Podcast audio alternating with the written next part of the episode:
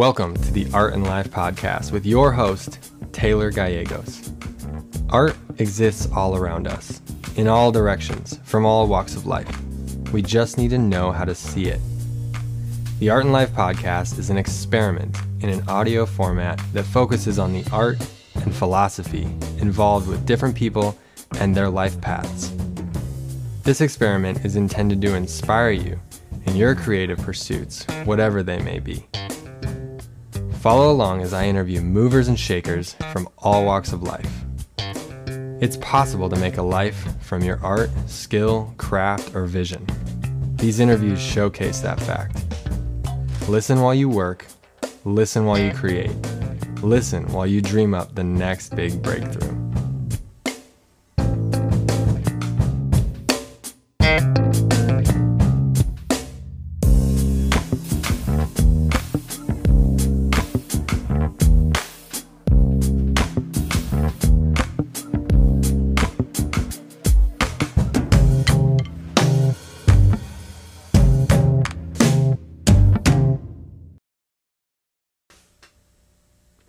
First off, I want to say thank you for listening.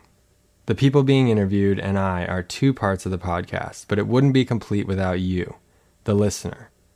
I very much appreciate your attention and your energy, and I hope you get as much out of this as I do.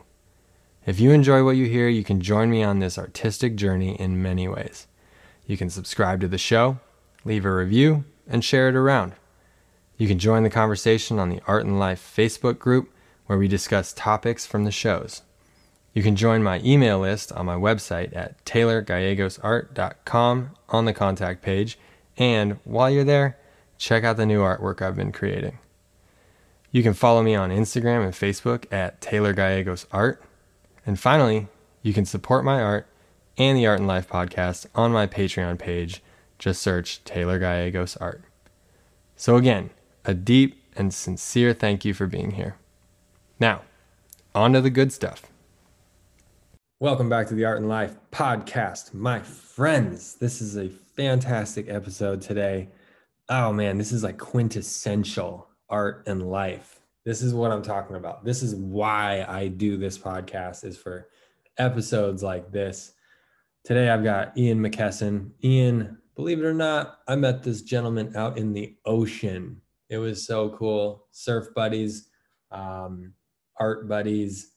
He cut my hair for a long time, uh, and and it, it, I always look fly. You know that. You can be certain about that. Thanks to this guy, Ian.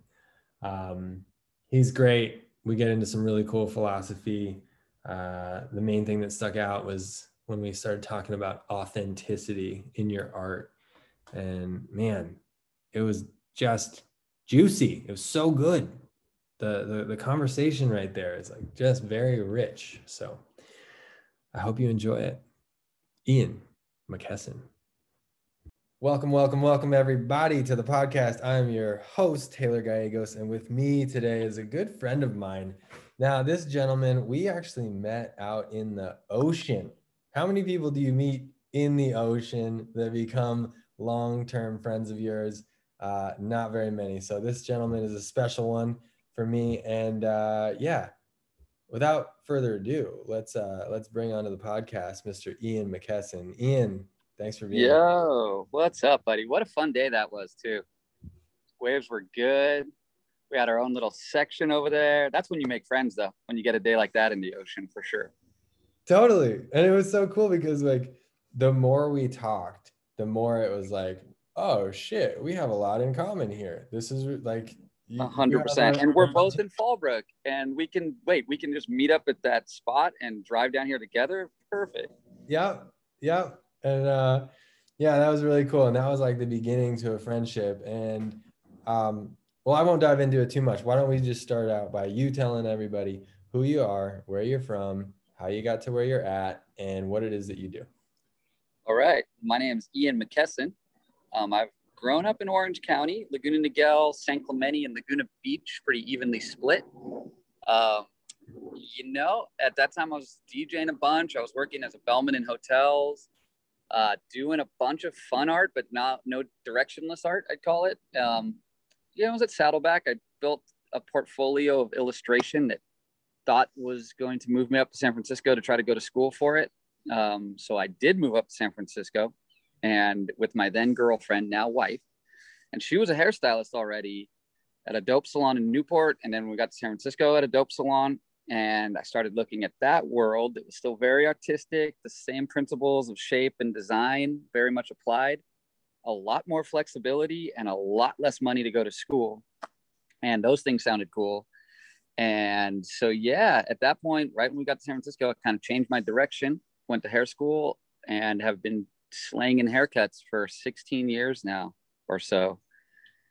And my wife and I now own, we've owned two salons for the past 11 years um, in San Diego, one in Mission Hills, the other in Fallbrook. But due to, you know, circumstances of the last year, unforeseen for the most part, we had to close one salon permanently. But we continue to rock the Fallbrook salon, Mary Jane North.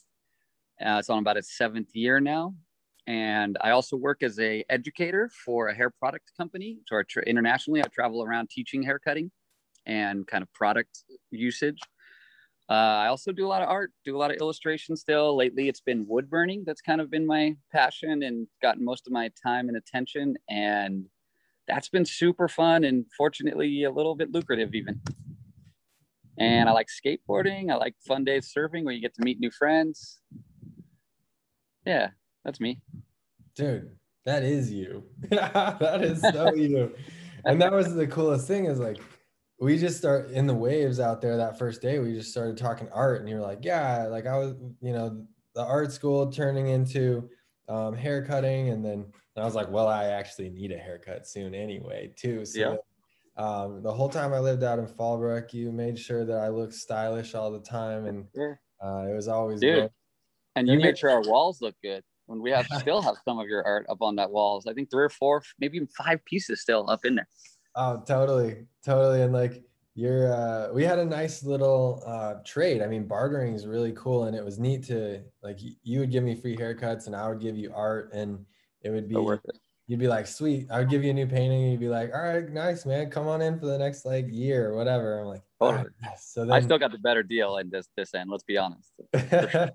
for sure but it's so cool because it's like energy you know energy and creativity getting exchanged uh, and that was that was really nice. And um, yeah like it's cool because you have you and your wife you guys have style times 50 you know? Whoa.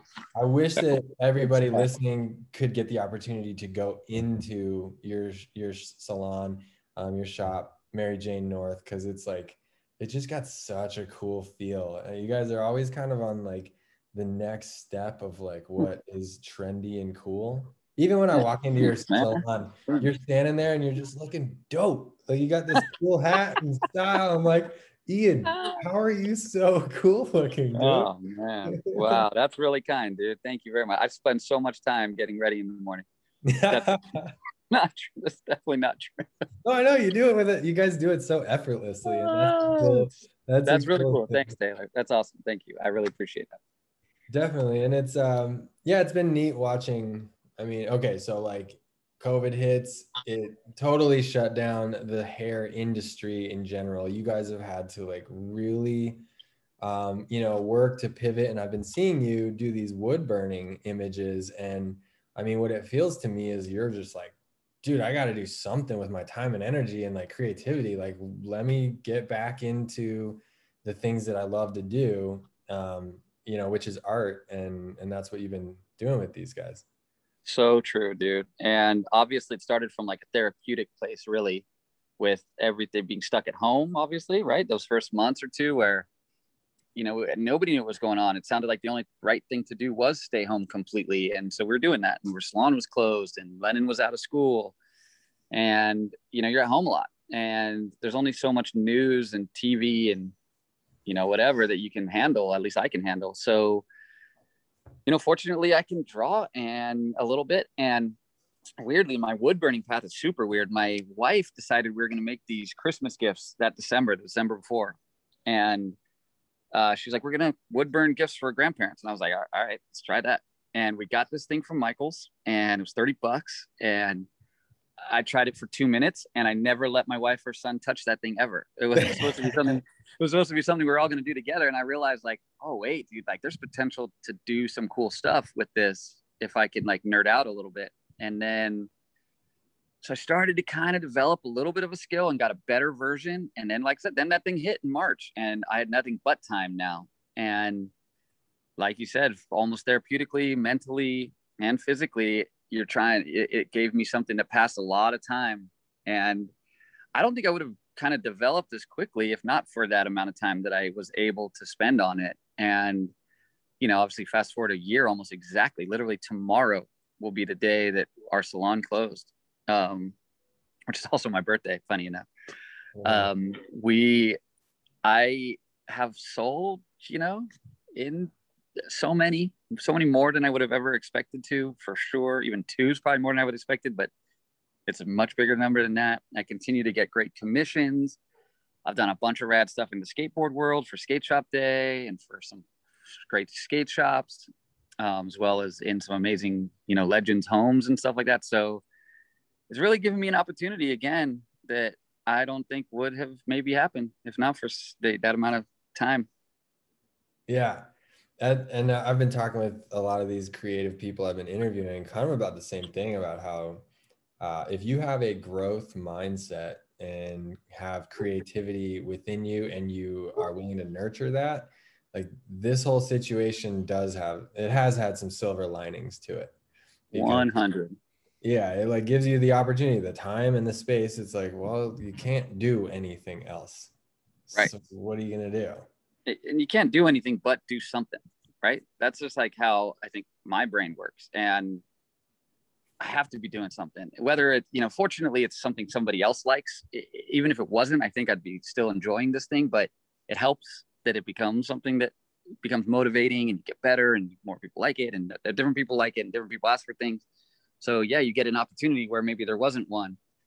Uh, but most of it comes from that like just trying to find something to do and now taking advantage of what obviously seems like a bad situation which is the quintessential silver lining. Yeah. And so what you're doing with these wood wood burnings is you're taking like an image of a skater and you're doing like an image of them skating and then there's some lettering and like it almost it almost reminds me reminds me of like a baseball card for yeah, totally. that's kind of cool. Yeah. Skaters i mean it's all over the place. sorry to cut you off there, but yeah, okay. it's all over the place because I've I've done a bunch of just like I started because I had this idea of doing it as a drawing series, but then obviously the woodburning came out cooler where I just did super famous skate spots, the sports arena down in San Diego, Wallenberg, this big four block up in San Francisco, Love Park, which is in Philadelphia, where I did a real famous picture that's from, you know, a famous photographer, Atiba or Blabac or Grant Brittain, some anybody that had an amazing like maybe cover photo of a Thrasher Trans World, and but obviously the, the cover picture is like a famous skater doing a famous trick on this famous spot, and I just took out the skater and just made the spot with the exact same image of the picture, just took the skater out.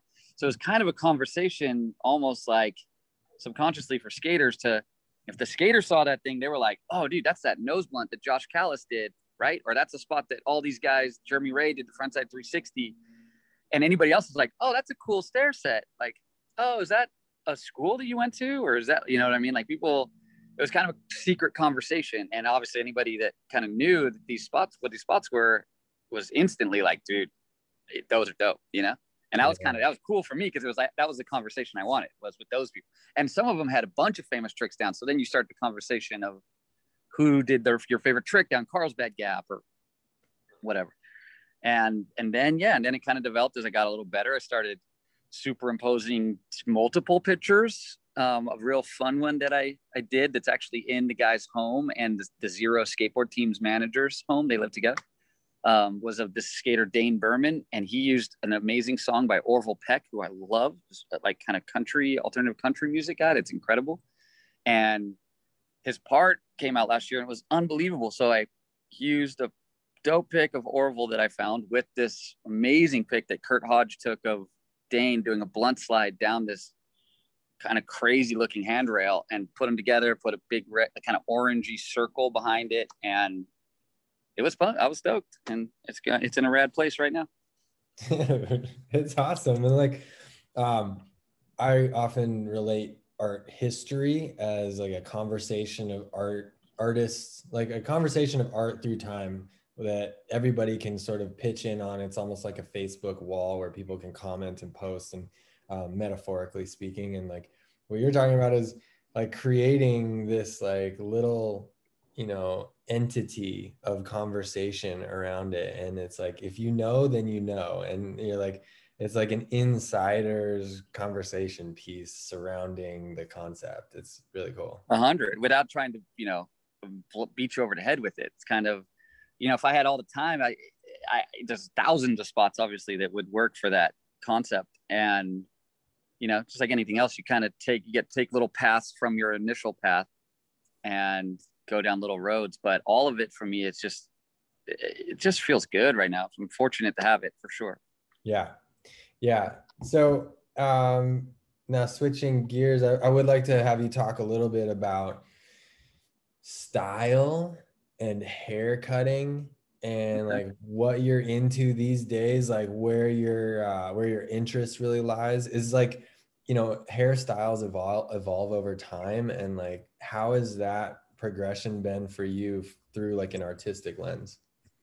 Uh, cool, good question. Um, I get that question a lot to a different degree when people ask me like, "Well, what's your favorite haircut to do?" or "What do you what do you think you're seeing people do?" And you know, having lived in San Francisco compared to living in Fallbrook now, it's very different kind of medium you get to work with to some degree, to, to a big degree, really, honestly. But but it doesn't change for me. I guess the way I learned to do hair. I worked at an amazing salon in San Francisco called Yosh for Hair, Gina Khan Salon. Been there, had been there forever. Legacy salon as far as having this really great program for apprenticeships and like making sure you foundationally were really, really strong before you did anything like just cool and adventurous. And so for me, a good haircut is a is what feels good when I know that I got what the person wanted right, more so than I did what I thought was cool because I could do the coolest haircut on somebody, but if they don't have the tools to do it or the product or even want to spend that amount of time, like I didn't do them a favor by giving them this funky rad haircut that they that looks good once every six weeks when they come in to get it done, you know? So for me, kind of understanding the person and actually hearing what they're asking for and fundamentally sound, making sure the bottom line looks good and the amount of layers was correct and it fits their face. You know, I mean, it's kind of cheesy answer, but just making sure I actually did what they asked me to do in a way that gives them a good feeling haircut and then fits their style. That's that's probably the best part about it for me. Yeah. Yeah. It was always great because I knew that you had that all all the San Francisco training in you. So I went to Burning Man twice while you were my hairstylist. That's right. That's right. I would just like come in and be like, all right, do something wild. Whatever. Yeah, whatever this time. And and you would always roll with it. You'd be like, oh, okay. And then you'd stand there and think about it and be like, okay, what about this? Yes. Yeah, totally. it's fun. Look, when you get those people in and you get a you get a tailor in there, you're stoked, you know, at least for me. here's the other funny part. I wouldn't want eight tailors in the same day. Right. Because because like some bread and butter, like you know, layered easy haircuts or a three on the sides and a finger length on the top is nice and easy. You know what I mean? And you get to just talk about whatever.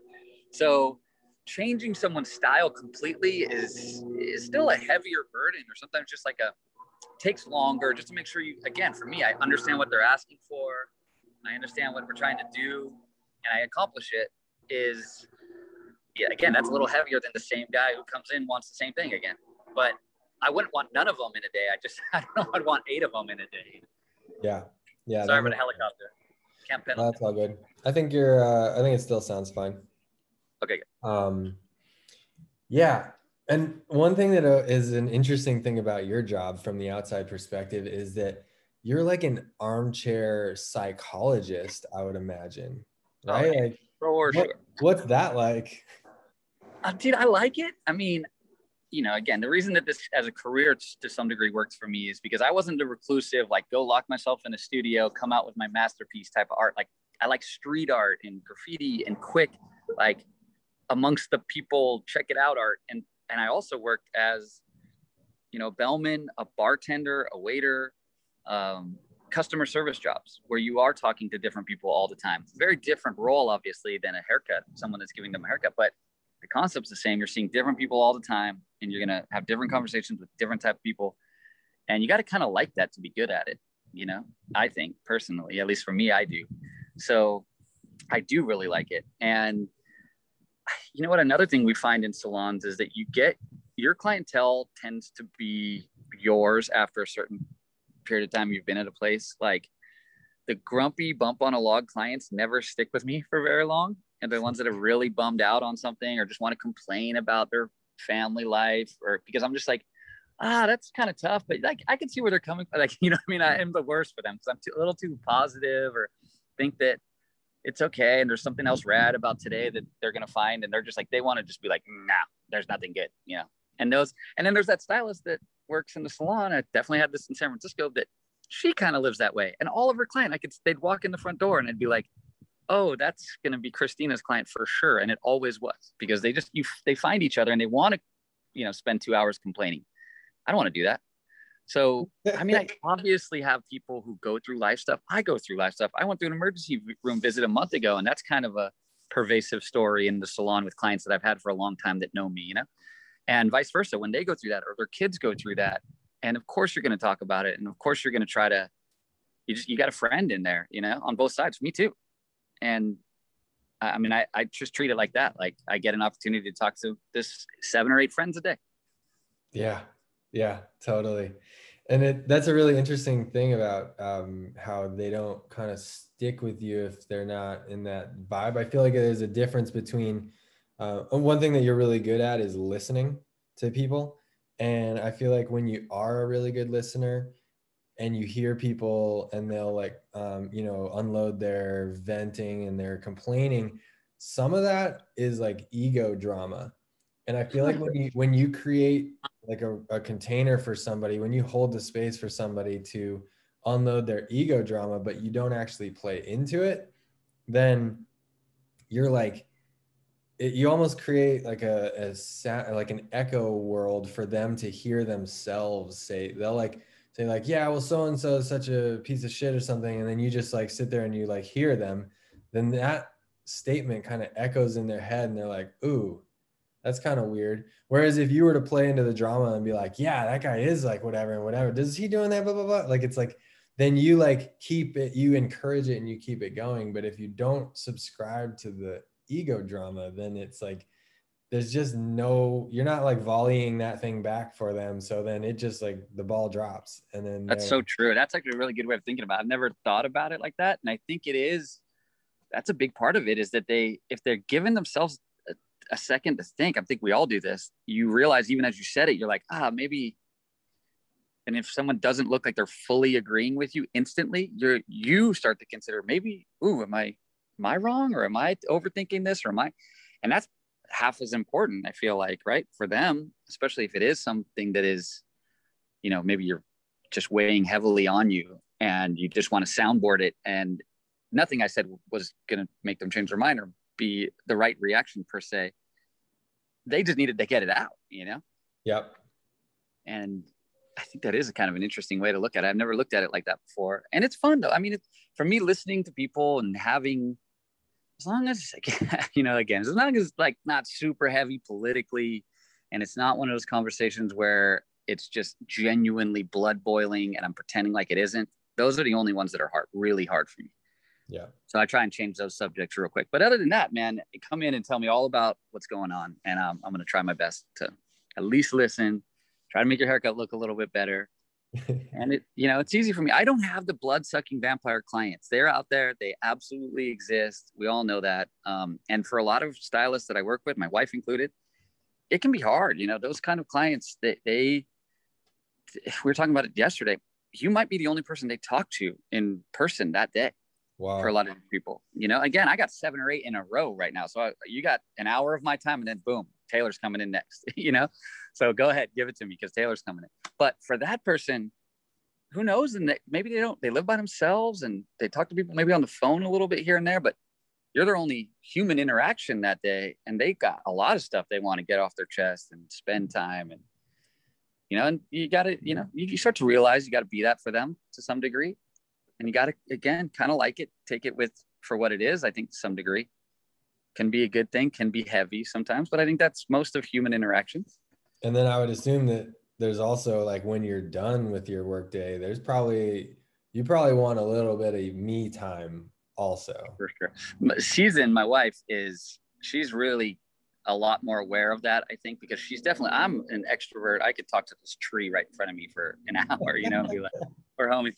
But season, season definitely needs to decompress a little bit. And she gives a lot for her clients. She's with them longer. She does a lot of cut and color. I, I just cut hair. So an hour is like my longest time with one client. So she has, again, a couple of those people that were like just, you know, long, it's kind of intense people. Then, yeah, you have, yeah, she got to decompress and she definitely wants to like not go out to dinner afterwards or not go straight to somebody else's house afterwards. Whereas sometimes I'm like, hey, let's go, you know, something else to do. And she's like, no, no. Yeah. Um, now speaking of being a party guy, party talk guy, to, talk to us about your journey as a DJ and how much you love music and what you love about it and how that interfaces with your art. Cool. Yeah, it's kind of that's a perfect segue because I got my own little like Instagram live thing I've been doing where I put together both my record collection and my live demoing of my wood burning that I've been doing. I'm just kind of getting it off the ground. I've done a couple episodes and realized my uh, drawbacks, but I've, it's certainly pretty fun for me um, and you know get a cool response and have somebody able to look at something as well as kind of dig through my record collection with me i've been collecting records since i was 15 and saved my lunch money and went to you know punk rock record stores in laguna and huntington beach started buying three dollars seven inches and so they're still in my collection a lot of them and so there's thousands of records in my living room and two Technics turntables that are still there. I mean i've dj'd everything from weddings to real ugly dive bars in San Francisco to really nice uh, Kendall Farms outdoor dinner events. I mean, again, music's kind of a similar thing for me is that I can get out of the way of someone's musical taste for their event and still have a good time putting music together. Definitely, like there's songs that I couldn't turn fast enough if they came on in the car, like get Bruno Mars off of my radio right now. But at a wedding, like it works every time and it's fun to see people enjoying it. So that's easy for me. I don't have to like get too pre- personal and presumptuous about what's good and what isn't. When it comes to my own music, of course, that's very different. So yeah, DJing's been a fun adventure. It's always been a great outlet to, I, I enjoy being the person that gets to kind of create the vibe or keep a party going as, as, as in high fidelity, high fidelity, Nick Hornby's book, you know, creating the perfect mixtape is like a lifetime event, you know, lifetime goal. And there's so many rules and there's so many little nuances that you got to kind of subscribe to that are completely unwritten but are totally important. And and that's fun for me. I like enjoy creating those those again moments or mixtapes or playlists or again just at a party and now for me this is a little bit more of what i curate a kind of live mixtape playlist of no mixing, no DJing, more just letting a song play all the way through. I'll try to tell you a little bit about the history of a band like the Replacements and why this particular song is important to me and like where I got the record on some trip somewhere and and then put it on and do some wood burning. So that's been kind of a cool outlet for me to put the two together. And I think everybody that does visual art knows how important music is to them. A hundred and ninety percent. That's a lot of percent. Two hundred percent, I think, would have nailed it. But yeah, yeah, no, I want to be real specific on this from my perspective. okay. It's so it's just so good. It's like I mean, music is a different form and frequency of visual art, and um, like I've always loved playlists, uh, like making playlists, making mix CDs and things like that. But like the perfect playlist, like you said, it's like this I mean, it can never be created perfect, whatever. But it's like you're always trying to make it the, this great thing, and I love putting them together, almost like and thinking about it as like a composition, like a flow, similar to a painting, similar to any piece of art. whatever whatever absolutely it is a hundred percent the same philosophy i think of like when you're creating composition you're like okay this is going to slowly build. The middle has to keep people interested in it but it isn't the focal point. The bangers coming soon like the most part like even that painting behind you the surfer like all that extra stuff is so important. If the songs weren't going to get you to pay attention to the focal point of the surfer then you're going to kind of you're gone before you even got to the banger right? And then the fade out you can't put two songs by the same band unless everything's kind of got two songs by the same. There's so many rules, you know. Right. But and this is why anybody like us probably has 15,000 playlists because you're not just going to make one and keep dumping songs into it. Like uh, there's people I know that do that, and I'm like, no, that like it drives me. I get makes my head hurt. I'm like, no, making a different playlist that's kind of got like the psychedelic rock surf beach goth vibe for that band, and that band's that's a punk rock band. Like that's got to stay in the punk rock playlist a little bit. And you know what I mean? Like, yeah. I don't know. For me, that's like, that's how it compartmentalizes in a way that as long as it's got a path, they can all go together. But if there's no path and you're just throwing all these songs or you're just throwing all these colors at a canvas, I can tell the difference between the guy who had a plan and the guy who just threw paint on a canvas. 100%. And if you, if, uh, I mean, one thing about like listening to a DJ or listening to a playlist is if, or looking at art. I think that you want to make sure that there's a captain at the helm and that they yep. know how to drive the boat. And if That's you so feel, if you feel for a second like they don't know what they're doing, then it increases this like anxiety level just like looking at it or feeling it or listening to it. You're like, dude, totally. I should take over because you're not paying right, attention. Right. right and now. you're not confident anymore. That's the worst too. When they put on a song and they're like looking around, like, is this gonna work? Like you could tell now. Like if they just kind of knew it was going to work, we'd all think it worked. But if they weren't sure, now we're not sure. you yes. know? Yes, and like from a DJ perspective, I'm sure that you can really see that. Like there's the the transference of the confidence in the DJ to the confidence in the crowd, and then the vibe in the crowd. Uh, it's like it's direct. And then I mean, you can take that same thing to style in terms of like clothing or hair or anything. Like there's uh there's a confidence that needs to be applied um, to the situation and without that then uh, things could just be weird feeling or off. Totally true. That's it. And that's exactly back to my point. Like if you do this cool haircut on someone but they aren't ready for it or don't have the confidence to wear it it's not doesn't look right. And then it could be the wrong hair type and everything could be wrong for this haircut but the way the confidence the swagger that that person has makes it absolutely work you know and that's true again that's across every boundary i think when it, style is the biggest key component to everything we're talking about right now i think between art music hair anything that you has a potential to be creative that the style is the important aspect. And i think that comes that's the individuality i think you know. Totally. And style the style is like the outcome. It's like the end it's like the right side of the equation. When you take the person, the individual, plus the technique, plus the intention of the art, whatever form that is. And then you spit it out that equation. And then the, the final thing is style. Because if we put the exact same clothes and the same haircut on both of us, it's going to be a different outcome. And so, and that happens with every single person or painting or like, you know, everything. 100%. And, and again, authenticity, I tend to be probably overly concerned with authenticity to some degree. Like when you could tell somebody is wearing it because they feel rad in it compared to when somebody just put the right clothes on somebody else or the same haircut or music, whatever, you know, when someone you know is making that music because it sounds like it has to come out of them or has to be painted through them, then you just look at it and it looks better. It looks more real. Uh, there's something that is there that isn't there for somebody else that can do that, you know, that same ability, has the ability to do it just doesn't do it with the same sort of like confidence and technique, like everything you just mentioned. Yeah. Yeah. I think, and I think authenticity is such a fantastic thing to um, hitch your horse to. You know, like that is like of all the other things, I think if you focus on that, then you're going to get a good outcome everywhere else. Like it's, I think it's so true it's one of the independent variables in terms of art and life and philosophy and everything. If you just if you're just like honest with what's going on, right. what you're feeling, what you're thinking, then like you really can't go wrong.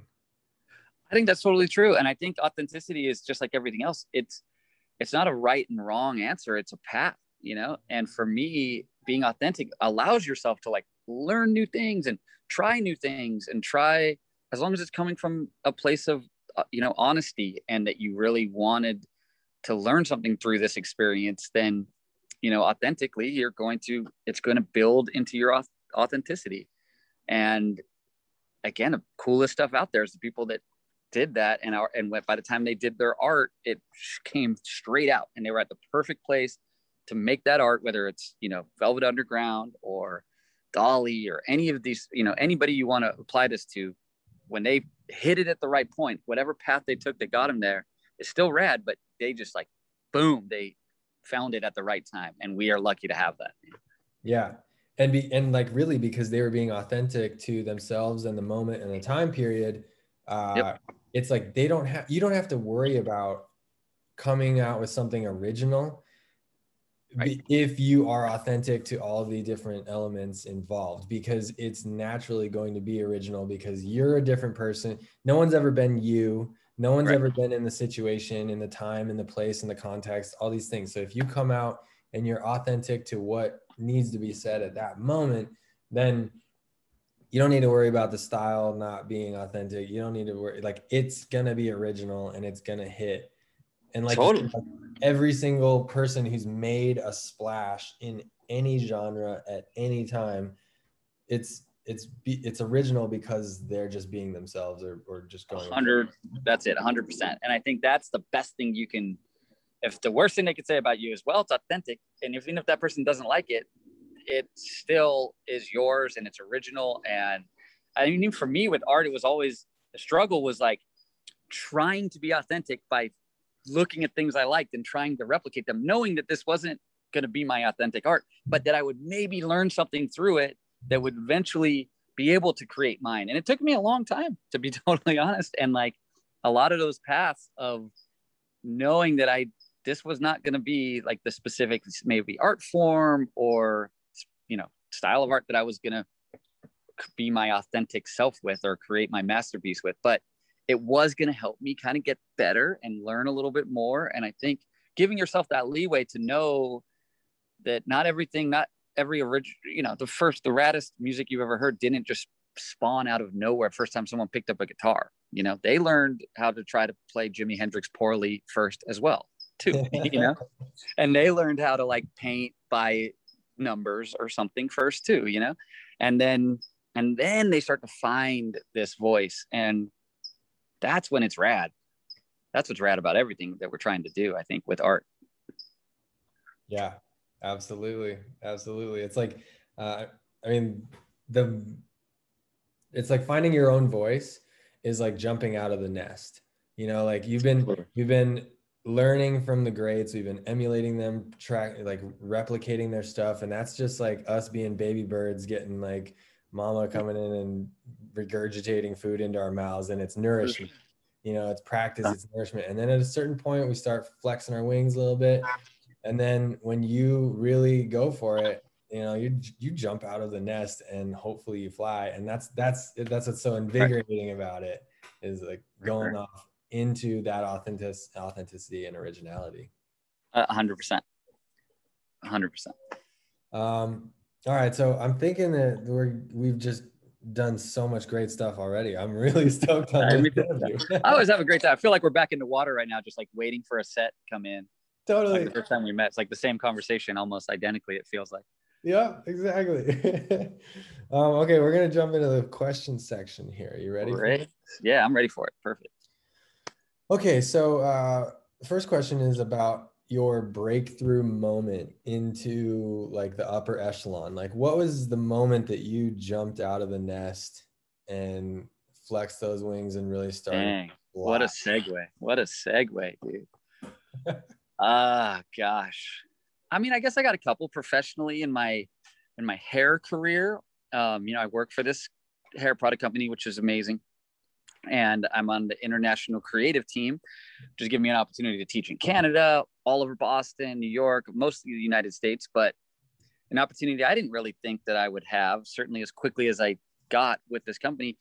And it kind of came by that quintessential you know, combination of luck and looking like you were supposed to be there. For me, I was, we were at a training with the whole entire team, big team, hundreds of people.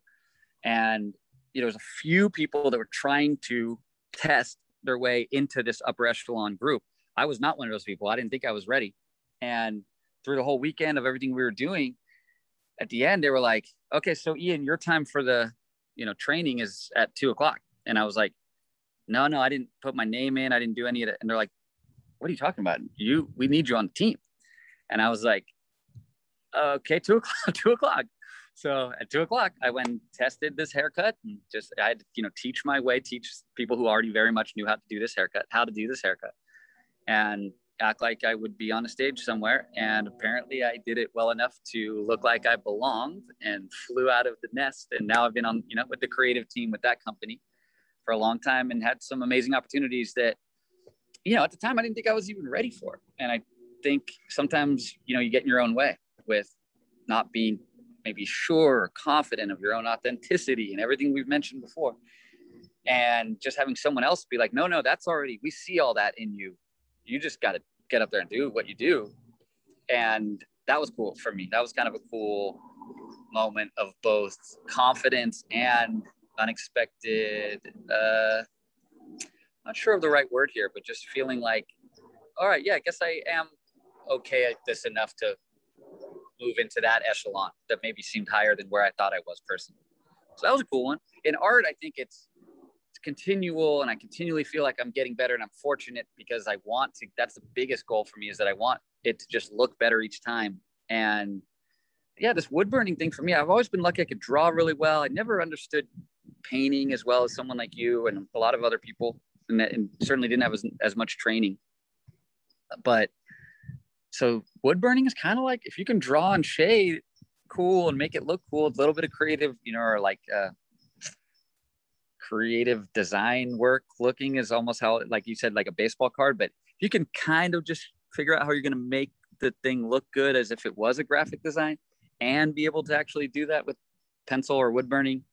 Um, that's what's been cool about my art moment these days is that's been making me feel like I'm flying the coop a little bit and being like, this is my thing. And I've definitely found my voice in it.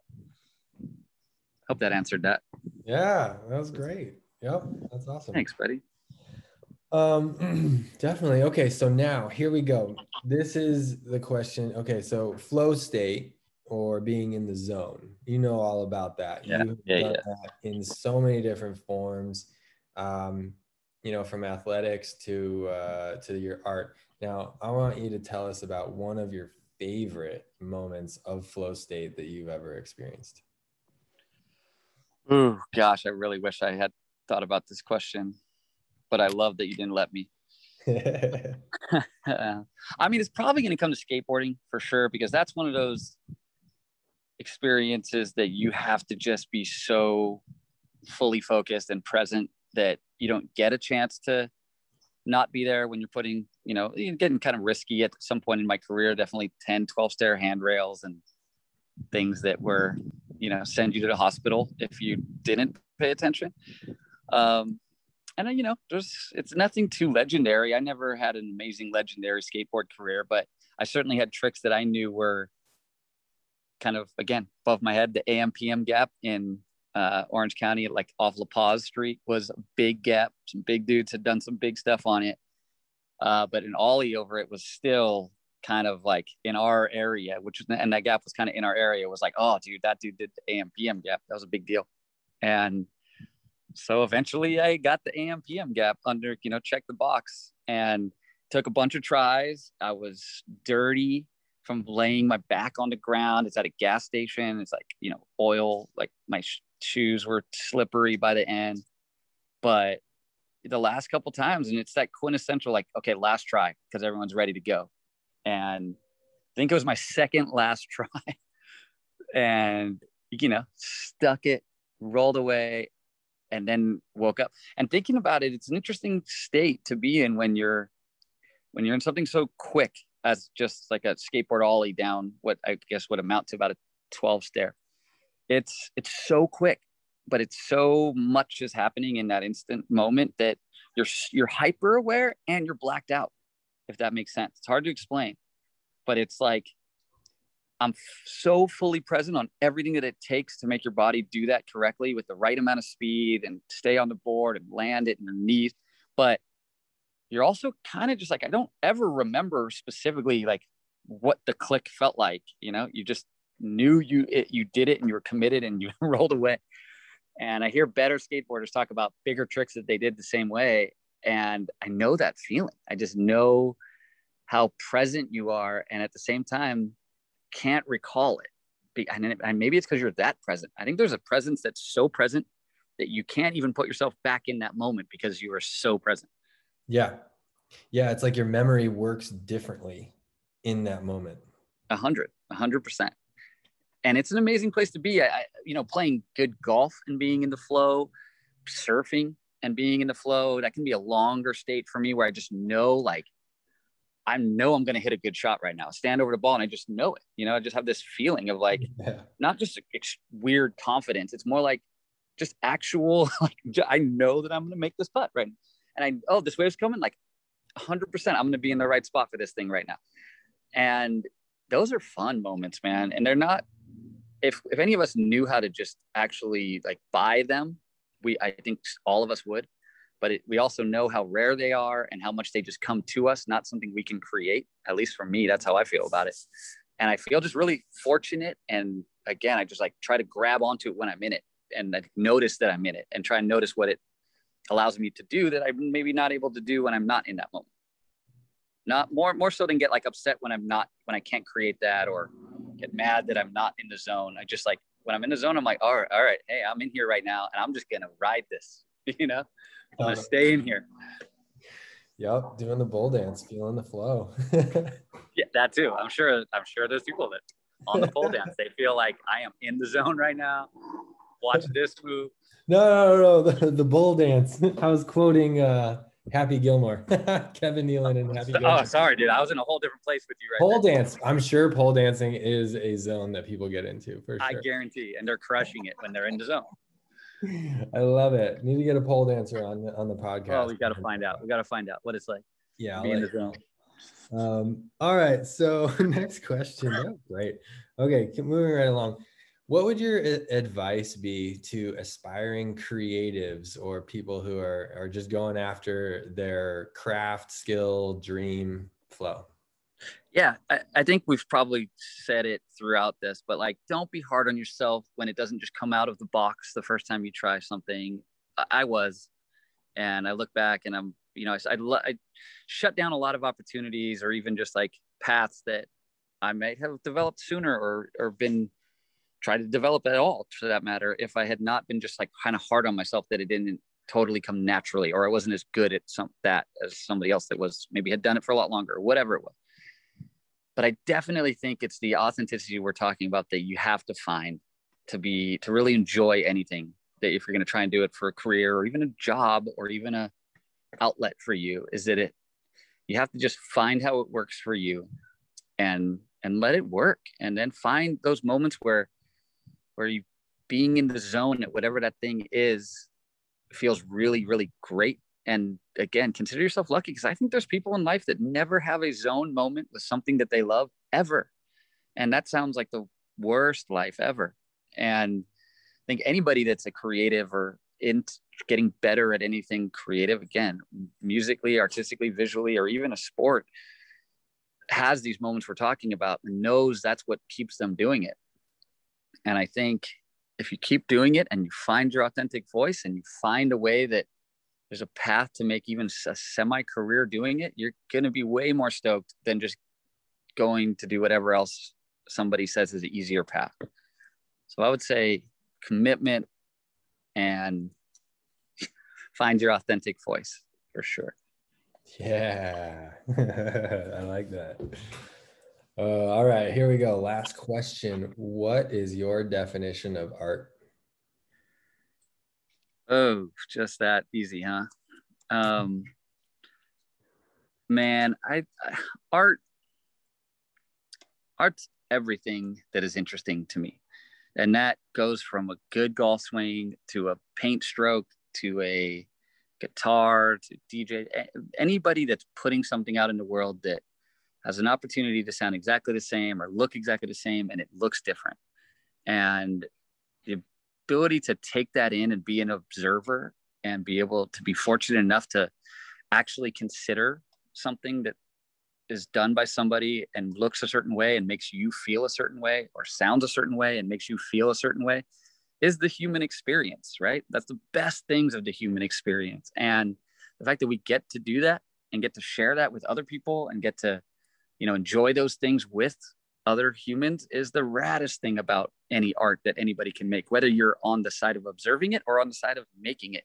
And I think that's what makes people want to make more of it, makes me want to make more of it, and makes me want to observe more of it. The end of my life, if I can just have been a really good observer, I think I have done my job as a human being. I hope that answers what is art to some degree. So what, that's, what, that's what art is to me. That's great. That 100% answers. Yeah, 100%. you, yes. get, you get an A plus, right? Yes, dude, I'm terrible at grades, but I'll take that one.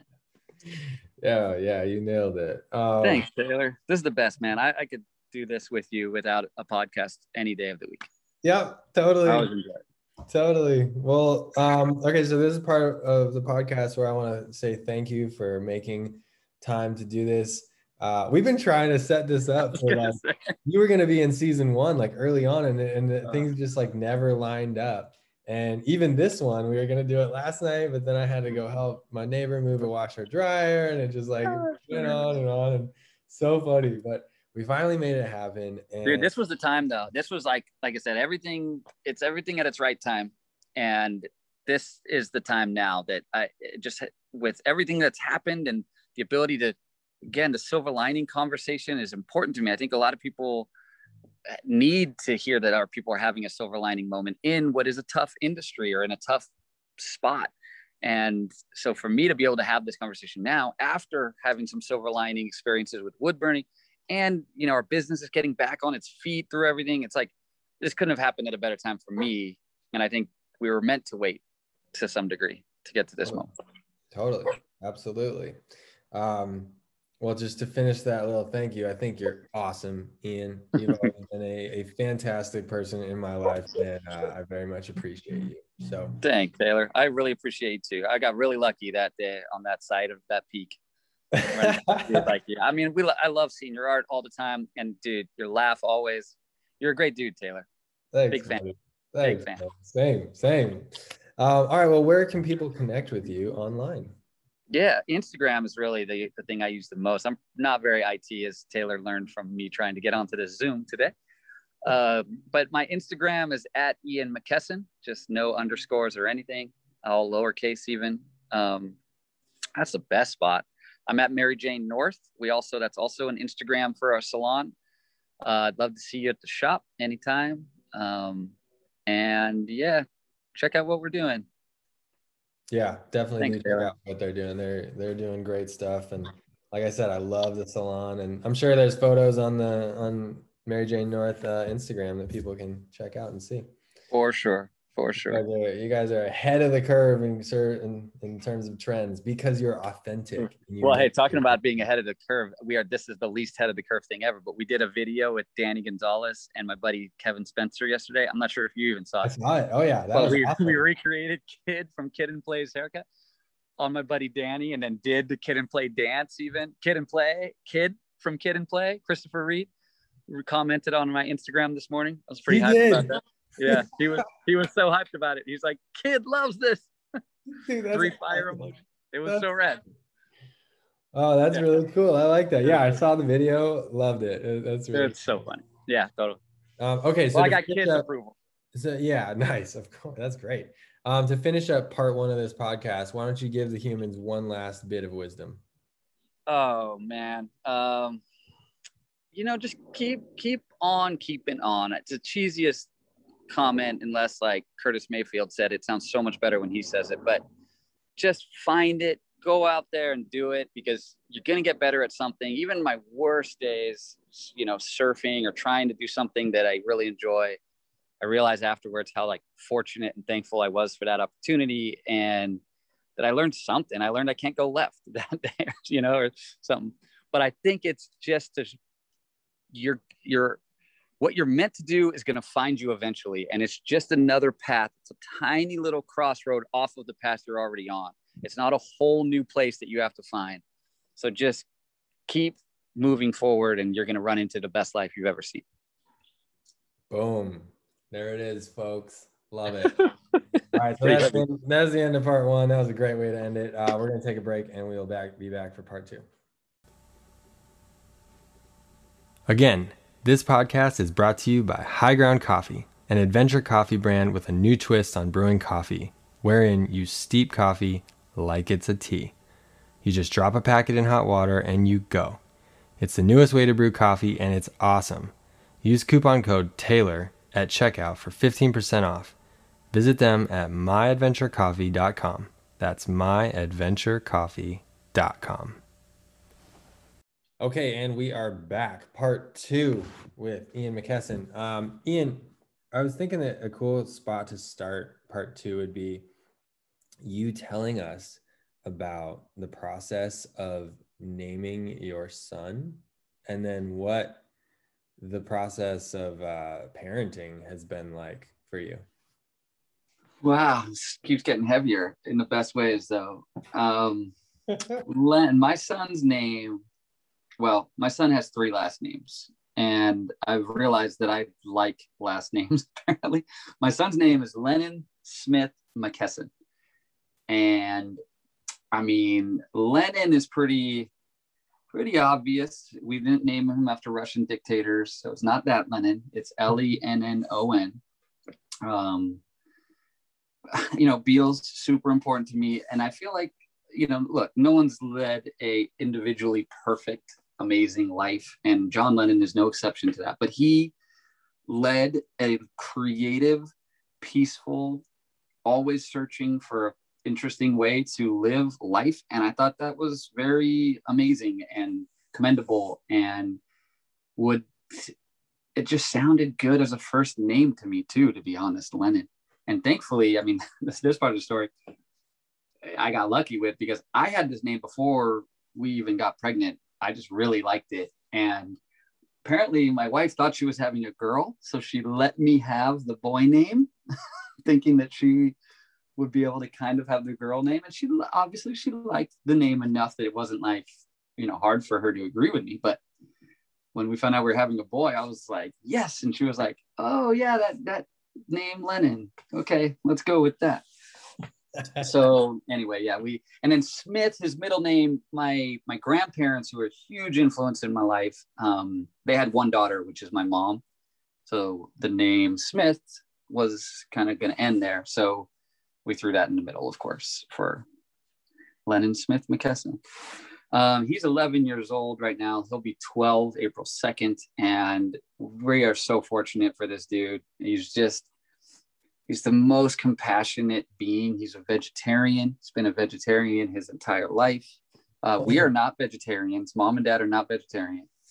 Um, he just like when he was four, he was like, "Wait, when you say you're eating chicken, like you're eating a bird." We're like, "Yeah, it's chicken, and you eat chicken." And he's like, "I I don't eat chicken." And when you eat meat, you eat beef, you're eating a cow. And we're like, "Well, I mean, yeah." And he's like, "I'm not gonna eat that." and he's never eaten it. He's just never. He's found the path, and obviously, he's a little bodhisattva. Dude, we fully support it and fully get behind it. And he's, dude, he's not like this amazing salad eating vegetarian, but he's a lot of quesadillas, grilled cheeses, French fry. But you know, he's not going to eat meat. And I ask him every year, you know, are you, you have you changed your mind? Does anything sound interesting? And he's committed, and we I love it about him. Um, you know, he's always the guy who's taking the side of whoever's getting bullied rather than the bullies. He's fortunately for me, who loves all these sports, he's pretty athletic, and we get to I get to coach his baseball team still, and he plays on a travel soccer team, and we get to go to skate parks, and you know all, all the kind of things I can dreamt of when I heard I was having a little boy, and so it's the raddest thing I've ever done for sure is to be able to be a rad dad and Uh, watch a kid turn into an amazing little individual. Oh yeah. Yeah, it's like every day you're getting surprised by some kind of growth happening. A hundred, amazing, a hundred percent. And you know, he's he's 11 teen, so he definitely he's, he thinks he knows better than us in some things now, which and he's probably, probably not all that wrong at times. Don't show him this part of, but it it's fun and it's and it's hard. You know, it's the hardest. The way I used to describe it, it's the hardest thing I've ever done, but the easiest thing to get yourself to do. You know, you'd hear him cry when he was a baby, and I mean, if a cat knocked over a vase and I was tired, I was like, something exploded in my house. I was like, oh my god, I'll just check it tomorrow. When he would cry when he was a baby, I'd already be up before I had made a decision if I was like gonna get up or not. You know, and there's just a difference that you have that I wouldn't, you know, I don't even know that I would have been able to tell myself to do those things until you know you you see yours and then you're you're just willing to do it. Yeah, and that's I mean I don't have kids, but that's what it seems like. That's what it is for happens sure. with parents. Yeah, and you you hear all like there's so many stories about people saying that like when they had kids, it like turned them into a better person just like almost automatically they just like these instincts kick in and like this inner drive that's just different. It's from a different place. It's 100% true and it's just the experience for me that i'm just i feel so fortunate to have been super involved in the entire time. You know like i've i've swaddled i've changed a million diapers. I was never one of those dads that was like oh just wait till he's about seven and then we'll start you know? Yeah. I think that th- this generation of men take on the you know there's a duality to all of our roles these days eh, some because we have to both parents usually have to work and some because you really want to. So most of my friends that are dads are like hyper involved dads and i love that. You know i think that being around for this whole experience is the best part not just like you know proudly pat them on the back. Yep good job boy. No it's like being there for when it's hard and being there for when it's great and being responsible and knowing that it's made you more responsible, like you were saying, is amazing and unfortunate. Yeah. And I mean, I, I see, I've seen you guys, you and Lennon hang out plenty of times. And I feel like, uh, you know, that involvement that you've had from the beginning, it creates, it helps strengthen the bond. And it's not just good for the kid, it's good for you as well. And it's like, I mean, we, we got a dog last year and I knew jack about dog training or how to handle a dog mm-hmm. or anything like that. And it's like lately I've really been getting like diving into the, the the dog training concepts and the philosophies and how it all works. And it's like not only is it better for her because she her experience of going through the day is better and she's a better dog, but for me, I'm way more connected to her, which in turn makes my experience of the whole thing better. I'm more connected to her. I'm like on her wavelength of like I know what she's thinking when she's thinking it now. 100. And then there's less of those moments where it's like, what did you do? Why did you do that? Because you don't, you weren't kind of aware before it happened. That's, you know, the anticipation because you know your person or your dog or your anything is, you know, way more valuable than, whoa, I had no idea that they were hungry because you didn't understand that look on their face or something, you know? Yep. And it is, it strengthens it for both of you for sure. I agree with that.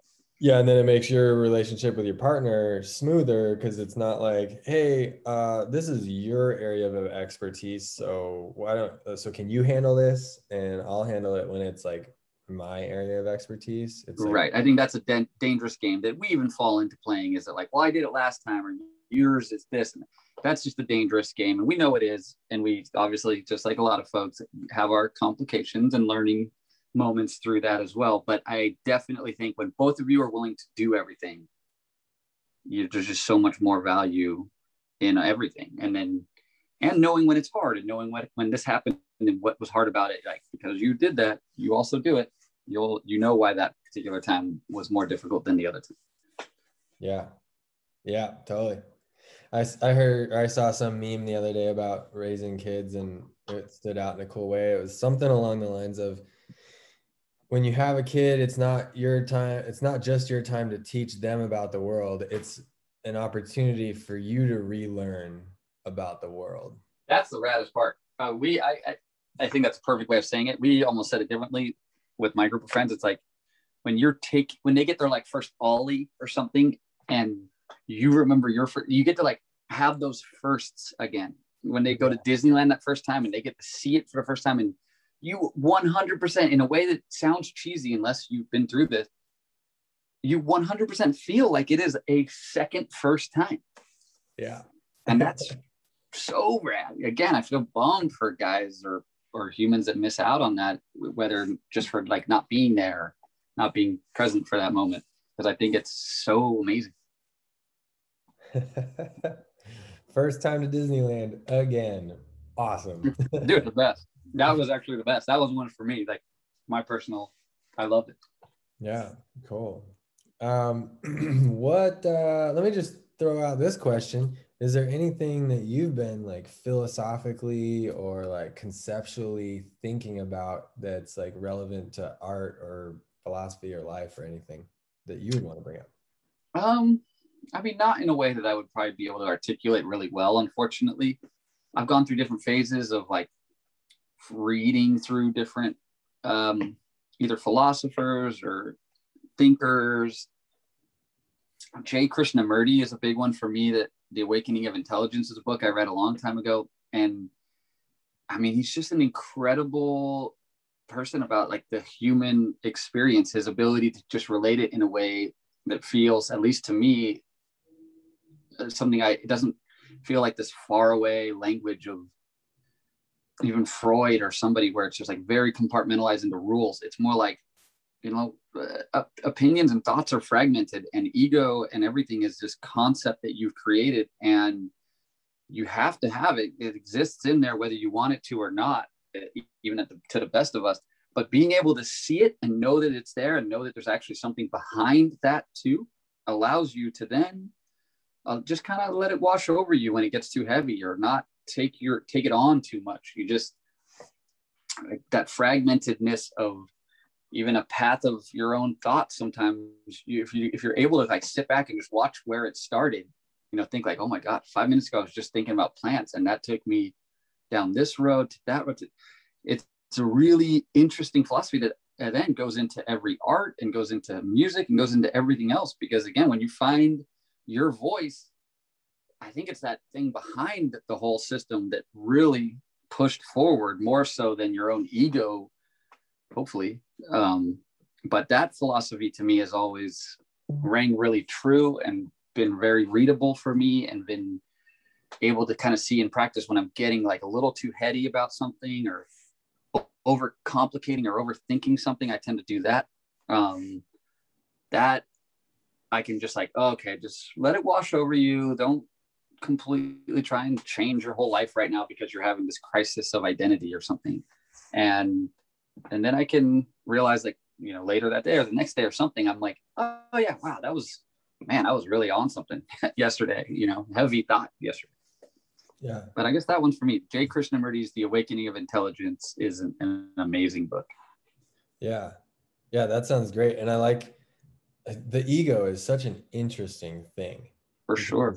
I mean, in the United States, in this culture, our first interpretation of the ego is like being sort of like high on oneself, thinking that like you're better than everybody else, like my shit doesn't stink type of an ego. But it's actually much more like well-rounded concept that takes on a lot more it's actually like all a lot of these like elements of our life that we think are us but are actually like part of us and 100. and a lot of these like ancient traditions have been like evaluating this concept and and like thinking about attachment that's where the eastern religions right. are really cool because they like like you said you don't have to like com- connect your like chain yourself to these thoughts emotions um, attributes you can sort of like let it wash over and be like oh wait do i really feel that way? Or is that just part of my ego attaching to this thing and then like taking a stand? Whereas like do i really need to like take a stand? Like do i need to die on that rock because i'm like thinking or feeling that way? Or is it is it actually just part of my ego?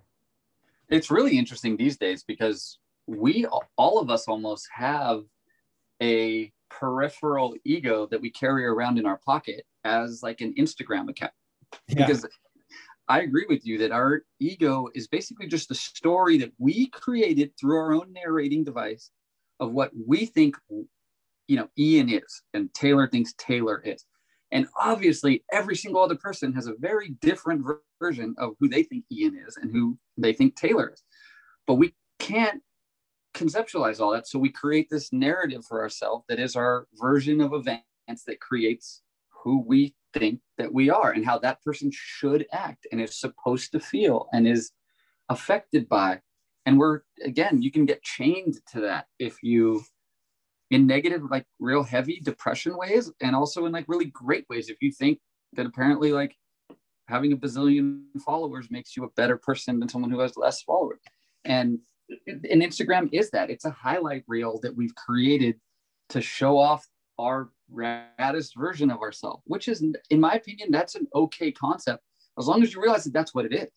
Yeah. And you see it again from the curtain from behind. It's just like, oh yeah, that's their highlight reel.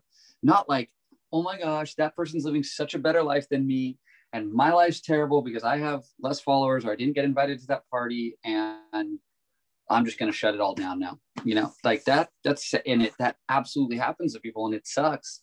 And I think being able to see that there's a curtain behind that curtain is the just, that's all it kind of took for me to at least realize that the ego exists for a very important purpose because we do need to act as an individual, but it also, we aren't chained to it. I think that's the perfect thing. The attachment to it is what we have control over.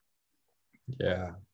Dude, All right. Well, that's kind of heavy, right? I don't know. That that got deep for a second. That's good. That's what part two of the podcast is all about. Oh, good. We're deep in this now. And sometimes it just goes into conversational ways. Like I just talked to my buddy Justin, who I've known forever, and we were just like kind of bullshitting like old friends, son. It's yeah, it's great. That's the cool part of this part two element to this podcast that I'm loving. Good. Me too. Um, yeah, sweet man. Well, uh, is there anything else that you, have been you've been thinking about these days? What are no. you geeking out on these days? I mean, you're doing the drawings. Is there anything? Mm-hmm. Is there any like anything else that you're geeking out on these days? Weirdly, like I'm kind of going back through my like '90s punk rock music phase a little bit. Yes. Like Propagandhi and Bad Religion and bands I just really really liked back then, even and still like now, and Rancid, just like playing all that again and like skateboarding faster. I, don't, I don't know. I mean, probably my midlife crisis is going to be a bunch of skateboards and jumping down dumb stuff, not a Harley and a leather jacket. I don't think. but no, I mean, no. You know what? Again, I mean, in real life right now, the, the fact that we, it feels like, at least for our business, that it are the busiest three weeks. The last three weeks have been the busiest three weeks in a year, more than a year and that feels great. Uh, my son's baseball team is playing games again. His soccer team practicing a couple times a week. My adult softball started. I mean, it feels like we're in this place where there's this motivation again to get to like move as much as possible. Yeah. And I'm always again a big. I don't know how to sit still. I I really just enjoy movement and so when everybody's kind of moving, that's a great thing to me because I just it makes me want to move more, and I can feel it, and I can feel this like mo- just motion everywhere right now. So it's motivating. Yeah, totally. I think that it this whole experience of the last year has really shown us and highlighted how much uh, humans just love to move and we just love to get together and we love to play and all like we're just we love to live out loud and not being able to do that has it's been tough and it has also really like shown us what's important. It's been a, a good like perspective gain yep. for everybody. Totally agree with that. And yeah. i think we needed it. We needed that as a culture. We needed that as individuals.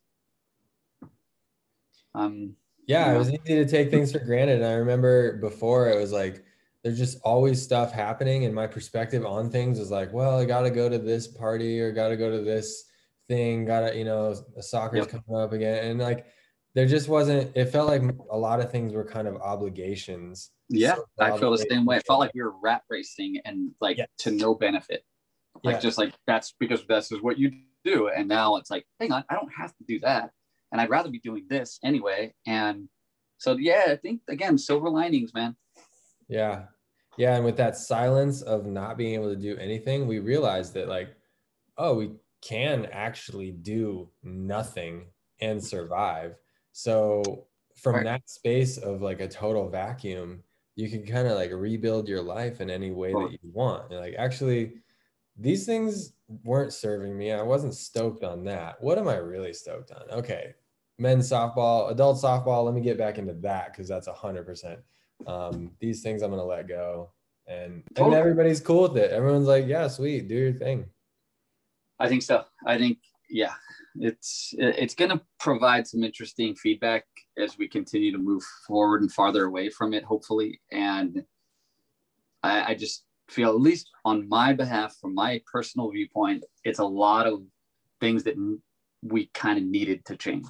Yeah, You know, yeah, and so I feel for, again fortunate for a lot of the as complicated and difficult and terrible it was as it was in a lot of ways it has created some paths to things that i know we needed physically mentally all the above Yeah. Yeah.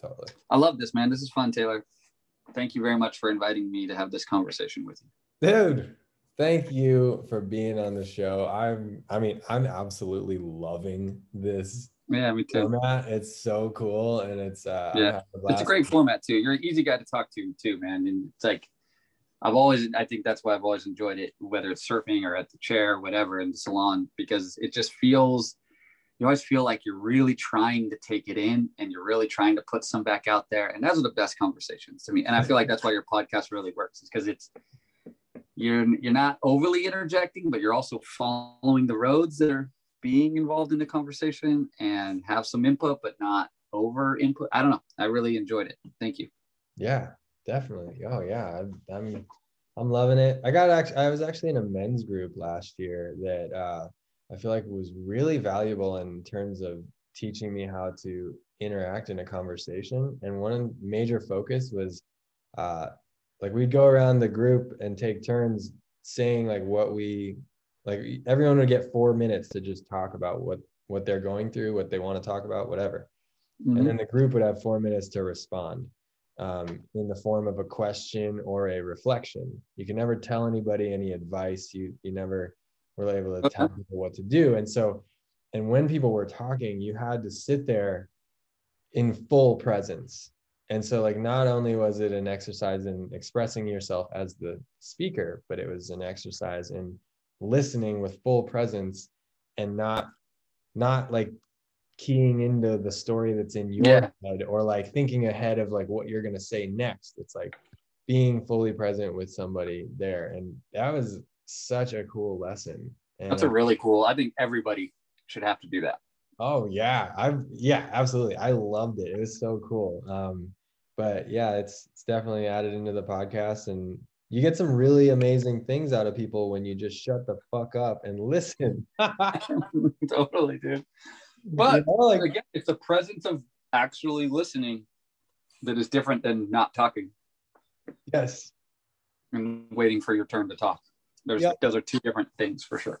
Very different. Yep. All right Um, dude i gotta run. I gotta get back to the shop. Sounds good, This- man. Go cut those this was amazing glad we Yeah, finally got it on the books It's great to have you here. thanks taylor let's talk soon let me know when it's i don't know what happens from here but talk That's it. all right buddy Later. later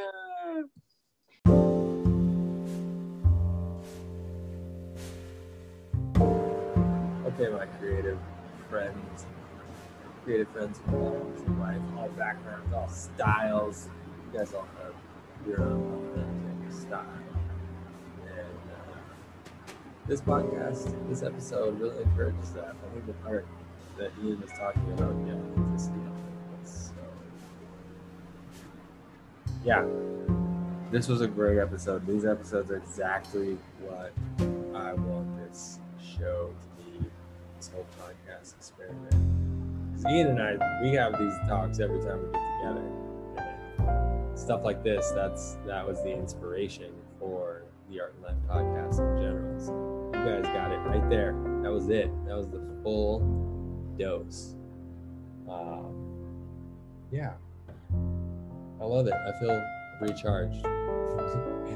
I feel creative. I got a lot of creative juices flowing right now. I've got, um, well, I'm going to re- release this podcast, this episode down the line. Right now, I've been recording a bunch. I think I've recorded eight for season two. And right now, I'm I'm waiting because I'm re- doing a rebrand of my website, rebuilding the website, combining everything. It used to be Taylor G Murals, and then I had a Taylor Gallegos art website, and now I'm putting it all together. It's murals, it's fine art. This is me as an artist. So it's cool. It's like in life we get to rebrand ourselves as often as we want and how, as many times as we want. And this rebrand, this whole thing is like a streamlining. And the coolest thing is that the podcast was a catalyst for that. Going from season one to season two, I was like, all right, what I want, what do I want to do? What are the upgrades? How do I want everything to be lined up, set up? What am I going to need? And for season two, I wanted to have a follow me section, which you guys hear at the beginning of every episode now. And in order to do the follow me section, it needed to be very cleanly organized. Where do I send you to? How does it work? What are, how, how do I have you follow me? How do I have you support the show and me as an artist? And then that created a list of all these things that needed to get done. Streamline the website, set up Patreon, um, what's my Instagram handle, what's the, the name of the company. And it was all over the place before, and now it's all dialed in. So, yeah, it's cool how like one thing leads to another, and um, and then before you know it, you've got a giant two month long to do list, uh, and before you can release any podcasts. So now here we are, and you're we're into season two, full on, and all of this happened a little bit ago now that you're listening to it. But uh, yeah, it's really cool. Now I'm blabbering on, but I appreciate you listening. I appreciate you following along on my journey. I would love to know more about your journey and what you're doing. Feel free to reach out to me on any of the different platforms. Say hi. Uh, if you ever have any questions uh, about anything, art wise, art business wise, creativity wise, thoughts about whatever, send them my way. I'm happy to talk about them and let you know my opinion. I'm just I'm just a guy with an opinion, but I'll give it out if you want it. So, anyway, thanks for listening. Cheers.